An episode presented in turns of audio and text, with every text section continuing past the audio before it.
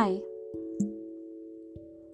So, these podcasts are going to get quite serious and include a lot of graphic and very scary things. But it is what it is. So, this podcast is called I Was Walking Away from the Abuser to Diffuse Him Being Abusive to Me. He ran at me from behind and kicked me in my back, which made me fall face forward onto the floor. From then on, he always attacked me from behind, knowing I was trying to leave him and his abuse. That's very loaded. So, when I was in therapy when my son passed away, I was never good with conflict.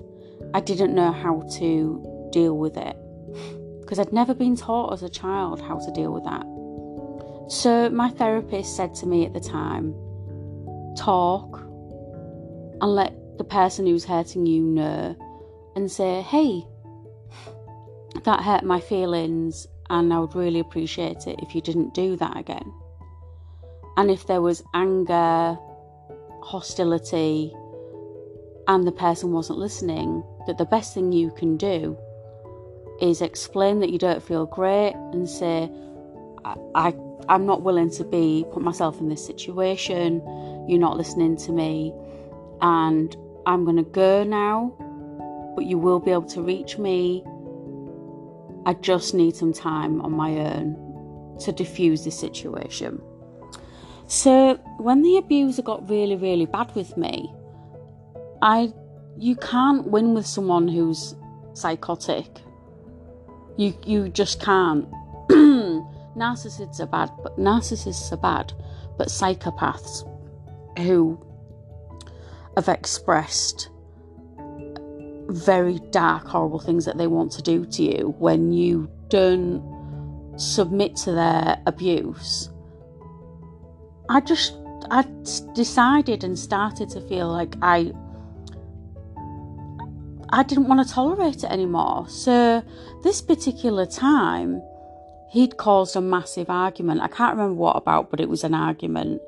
And I had just had enough of being put in a position where he, if, because I wouldn't do what he wanted me to do, whatever that was, he would tell me that I needed to leave his home, and his home was significantly far from my home.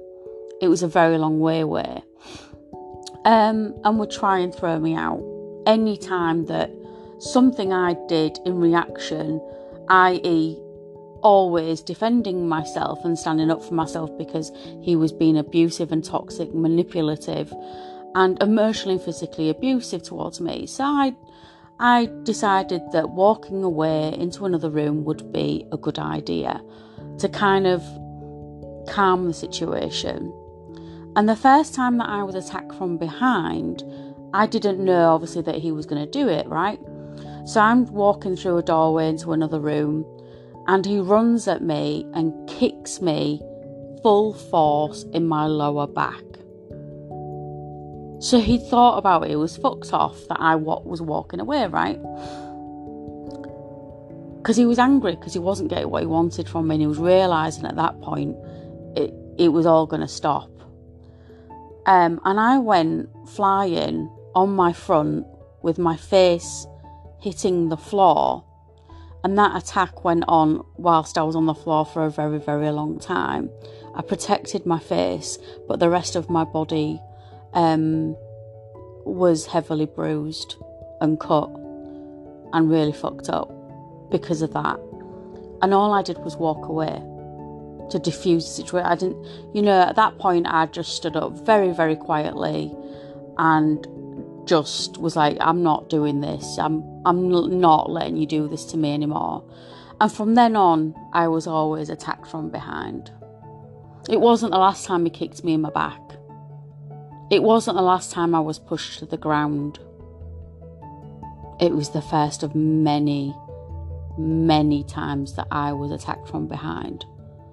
So not only was he a coward, Because had he come to me when he was in front of me and towards me, I could have obviously protected myself more. But he ran at me and kicked me in my back. And it wasn't enough that he'd done that. He beat the fucking crap out of me once I was on the floor. And there was several assaults from behind after that that led to some very serious injuries. Um, which is why I'm now classed as disabled. But he's the victim. And I'm the abuser. Something's not right there, is it?